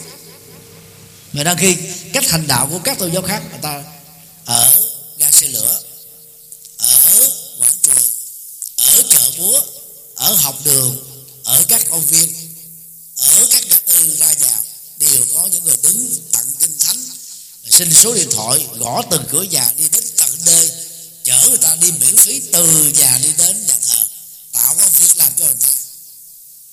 Rồi tặng trâu bò trâu của chúa bò của chúa. Tặng uh, là lúa mạ lúa của chúa. Thì tự động khi mà vượt qua được những cái khó khăn đó người ta trở thành là tín đồ. Thì theo thống kê đó của các giáo hội tin lành đó cứ 100 người đi qua lại được những nhóm tin lành mời gọi đi theo đạo có 6 người đi theo. Bởi cái sự duyên tình của họ sự cam kết của họ, sự hy sinh đặc biệt của họ, sự chăm sóc nó quá kỹ lưỡng của họ. Cho nên cái cảm xúc mà được chăm sóc như thế, mình giờ không ai biết tới. Bây giờ có người tăng sóc có người chở, có người tán dương, có người nâng đỡ, có người giúp đỡ. Thậm chí cả nghề nghiệp làm sao ta không đi theo được? Cái tình cảm con người mà nó dễ yên vào, cái gì được quan tâm lắm. Bao nhiêu tầng ni chúng ta, bao nhiêu phật tử chúng ta làm được như thế. Mặc dù mình có học thuyết dấn thân, phụng sự vô ngã. Vị tha từ bi, cái gì cũng có hết, nhưng mà tính thực tiễn đó là không có bao nhiêu. Cho đó chúng ta sẽ thua.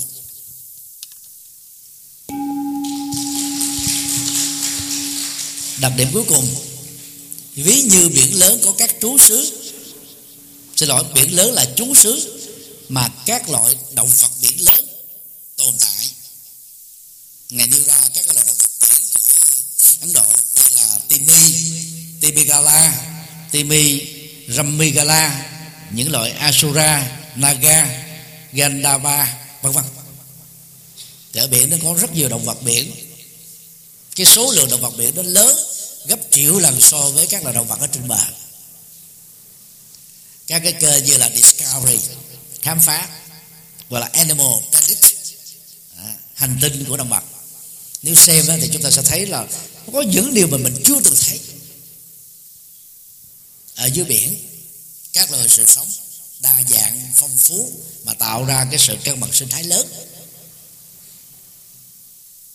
Và theo đó đức phật mới đúc kết như thế này.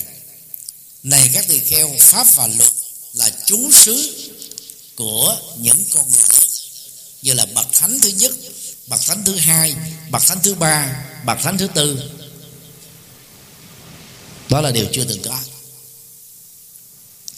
thì cái ánh dụ lấy từ đặc điểm của biển chứa những cái loại động vật biển lớn cực kỳ. Đức Phật sanh ví à, trong giáo pháp của Đức Phật đó nếu tùng đúng đó, là trở thành các bậc thánh thôi. Đó là những con con người phí đại cho đại đại nhân Maha Bukala một cái con cá à, thu đa thôi đó. Nó chứa ở trong cơ thể của nó đó có thể chưa tụng đức tăng ni rất là ngạc nhiên. Tối thiểu là một trăm năm chục ngàn trứng, cho đến ba trăm năm chục ngàn trứng. Cứ một cái mùa sinh như vậy đó, từ một cái con cá thu đa mẹ có cơ hội tạo ra một trăm mấy chục ngàn đến ba trăm mấy chục ngàn con cá con con ngựa biển thôi đó. Mỗi một lần nó sinh nó nhỏ xíu, có hai cm thế này. Mỗi một lần nó sinh như vậy là 75 ngàn con cá ngựa nhỏ. Khủng không? Không bao giờ mà chúng ta có thể hình dung được các loài trên bờ, trên cạn, hay là loài có cánh bằng trứng là loài bay, không bao giờ được như thế. Loài biển vẫn là nơi mà chứa được nhiều loại động vật nhất. Và có nhiều cái loại nó to khủng bằng như những chiếc tàu. Cái ảnh dụ đó đức phật mới nói là trong con người dầu là giai cấp nào người nam người nữ giới thứ ba, chỉ với việc thực chân lý phật và đạo đức phật. Thì mới giúp con người đó trở thành thánh. Và thánh lên đó thì được gọi là con người vĩ đại. Thì luôn tiện nhắc lại cái yếu tố giả đó. A la hán đó là quả vị cuối cùng theo phật giáo thượng tọa bộ và phật giáo bộ phái. Nhưng mà cách thức tu thì có khác nhau. Nếu tu tứ thánh đế để đạt được quả a la hán thì vị ấy được gọi là thanh văn, tức là nghe trực tiếp từ đức phật để tu. Nếu tu quán 12 nhân duyên, theo chiều thuận hay chiều nghịch, để vượt qua tham ái và trở thành thánh a la hán thì cái đó được gọi là duyên giác. Và thanh văn hay là duyên giác thì đều là các bậc thánh a la hán xây ra cùng thể với đức phật, trực tiếp nghe đức phật và được dẫn dắt bởi đức phật. Còn tu tập theo hoặc là tứ thánh đế hoặc là pháp môn duyên khởi mà giác ngộ. Sau thời của đức phật qua đời, thì vị đó được gọi là độc giác. Mà quả chứng cũng là quả là hắn thôi. Đây là quan điểm của phật giáo, thượng tọa bộ và bộ phái. Nhưng về sau này đó, đến phật giáo đại thừa đó, thì ta phải phân cấp. Thanh văn nhỏ hơn a la hán thực ra thanh văn là một cách tu, duyên giác là một cách tu độc giác là một cách tu về thời gian sau đức phật. Còn cái quả vị chứng là a la hán. Còn chân lý tu không có gì qua đủ hơn nữa là tứ thánh đế. Từ đây đức phật khẳng định rất rõ, chỉ với việc tu tập chân lý và đạo đức được đức phật khám phá thì con người đó mới trở thành là thánh a la hán thôi. Thì trở lại vấn đề lúc đầu tôi có đề cập đến đó đó là ngoài tăng đoàn sa môn thích tử không có thánh nhân thật không có sự giác ngộ thật. Đó không phải là điều quá cương điệu về giá trị của đạo Phật. Để bằng tuệ giác Đức Phật là thấy rõ như thế Ngài đã đạt được như thế. Hàng ngàn, hàng vạn các vị Bồ Tát A-la-hán thánh cũng làm được như thế. Các bậc cao tăng của chúng ta trong lịch sử cũng đã từng làm được như thế. Và chúng ta đang đi trên con đường để đạt được như thế.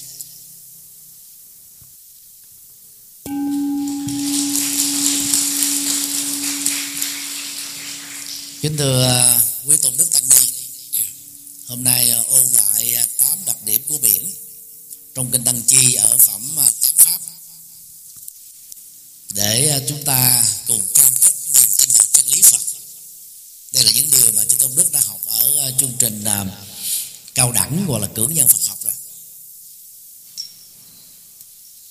và đây cũng là một trong những đặc điểm làm cho chân lý phật nổi trội hơn các tôn giáo khác. Do đó trong quá trình hành đạo rất mong quý tôn đức dành nhiều thời gian hơn chia sẻ những giá trị cao quý đó để cộng đồng tại gia đó có cơ hội được trải nghiệm những gì mà chúng ta đã và đang thực tập. Xin chúc chư tôn đức an lành chân thành cảm ơn uh, quý tôn đức ban trị sự giáo hội phật giáo việt nam tỉnh bà rịa vũng tàu.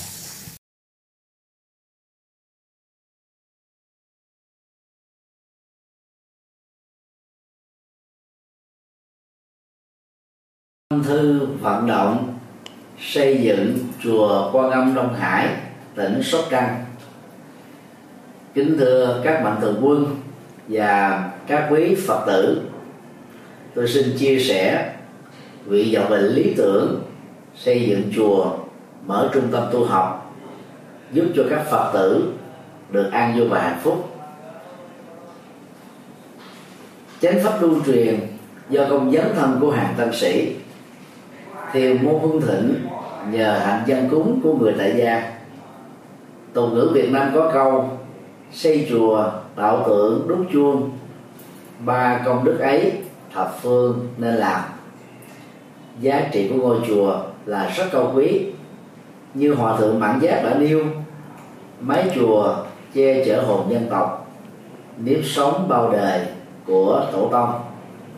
Thực vậy, đã từ lâu ngôi chùa Phật giáo không chỉ là không gian tâm linh, nơi tu học đạo đức, thiền định và trí tuệ của các tăng sĩ, còn là trung tâm giáo dục, văn hóa, đạo đức và sinh hoạt cộng đồng của người dân địa phương.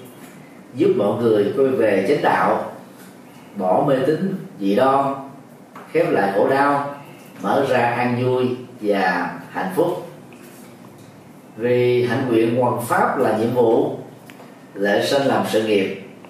Ở phạm vi rộng lớn, cho mọi thành phần, xã hội và nhóm lứa tuổi khác nhau.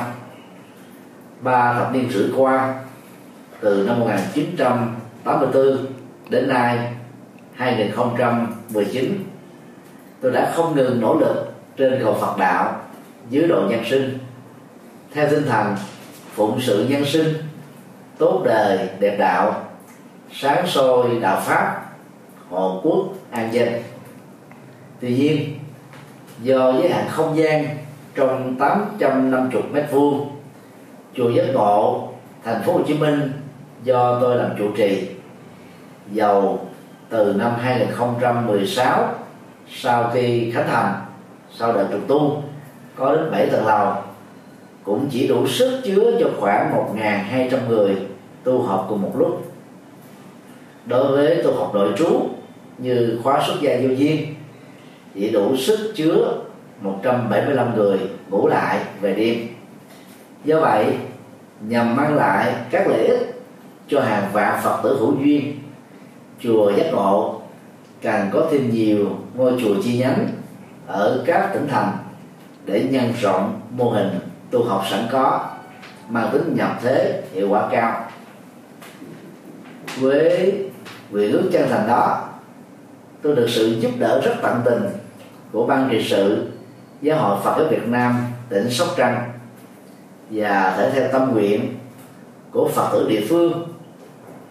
Ủy ban nhân dân tỉnh Sóc Trăng tại công văn số 540 ngày 30 tháng 3 2018 đã chấp thuận chủ trương cấp 18 hecta đất và giao tôi làm chủ trì chùa Quan Long Hải tại khu du lịch Hồ Bể, xã Vĩnh Hải, thị xã Vĩnh Châu, tỉnh Sóc Trăng. Vào ngày à, 20 tháng 5 2018, công trình này được động thổ xây dựng với sự tham dự của 3.500 Phật tử tại địa phương và các tỉnh thành lân cận. Theo kế hoạch, quý 2 2019 kể từ khi được giấy phép thì công trình xây dựng này sẽ được hoàn tất trong vòng 3 đến 4 năm. Chùa Quang Minh Hải có các hạng mục gồm cổng tam quan, tòa chính điện cao 30 m gồm một trệt và một lầu mỗi sàn 3.000 mét vuông diện tích, có sức chứa với từng trệt và lầu một là khoảng 6.000 người tu học cùng một lúc. Ngoài nhà tổ tăng xá thì chùa ông Đông Hải sẽ có từ 6 đến 8 khách xá, một trệt, ba lầu. Có sức dùng chứa cho hàng ngàn phật tử tu học. Tượng đài tiêu biểu tại chùa này đó là tượng Bồ Tát Quan Thế Âm hướng về biển đông, cao 49 mét gồm ba mặt. Bảo vệ chủ quyền biển đảo của Việt Nam, cũng như là sự bình an của người dân tại địa phương. Trong à, ngôi chùa này đó, ngoài các tượng đài Phật, Bồ Tát A La Hán thì còn có công viên Phật, công viên Hòa Bình, công viên văn hóa và công viên tình thương với các tượng đài và các biểu tượng bằng đồng, bằng đá từ 1 m sáu cho đến 3 mét. Tổng chi phí xây dựng chùa ông Đông Hải khoảng 300 đến 350 tỷ đồng Việt Nam. Khi hoàn thành, đây sẽ là trung tâm tu học lớn, phát triển Phật giáo, thực tập tỉnh thức, trải nghiệm từ bi có khả phục vụ từ 5 đến 6 ngàn Phật tử tu học lời trú cùng lúc.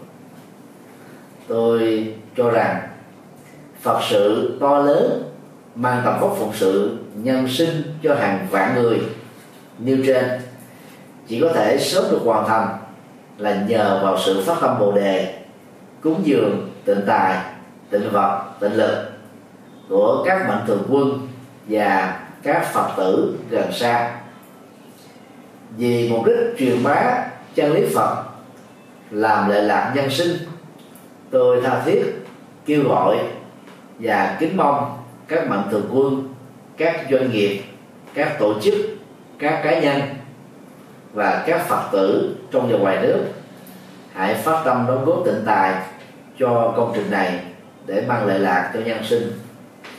Lấy niềm tin vào Phật pháp và sự trợ duyên của quý tôn đức tăng ni nhất là sự phát tâm của các quý phật tử thập phương. Tôi tin rằng công trình chùa quan âm đông hải sớm được hoàn thành viên mãn. Ân đức của toàn thể quý vị là động lực to lớn giúp thầy trò chúng tôi phụng sự nhiều hơn nữa cho Phật giáo và dân tộc Việt Nam. Tôi thành kính tri ân tán dương công đức, cúng dường của các quý vị. Nguyện cầu hồng ân Phật pháp tăng gia hộ quý vị. Thân tâm an lạc, phước lộc thọ tràn đầy. Sở nguyện tùy tâm, các tường như ý. Nam mô công đức lâm bồ tát. Nam mô quan hỷ tạng bồ tát ma ha tát. Đạo phật ngày nay dân hiến, đạo phật ngày nay huy hoàng đạo phật năm châu bốn biển dựng xây tinh độ chân gian. Đạo phật ngày nay dân hiến đạo phật ngày nay huy hoàng. Đạo phật năm châu bốn biển dựng xây tinh độ chân gian. Hãy cùng tham gia cùng quỹ đạo Phật ngày nay để mang tình thương đến với mọi người. Tham gia thành viên, đóng góp tịnh tài vào vốn quỹ gốc được cộng dồn để sản sinh lợi nhuận hàng tháng từ lãi suất ngân hàng nhằm phục vụ các sứ mệnh của quỹ hoặc đóng góp tham gia trực tiếp các hoạt động của quỹ, tham gia phụng sự viên, đóng góp tịnh lực vào đội ngũ phụng sự viên để cùng tham gia hỗ trợ các hoạt động của chùa giác ngộ và quỹ nói riêng cũng như các hoạt động phát triển Phật giáo nói chung.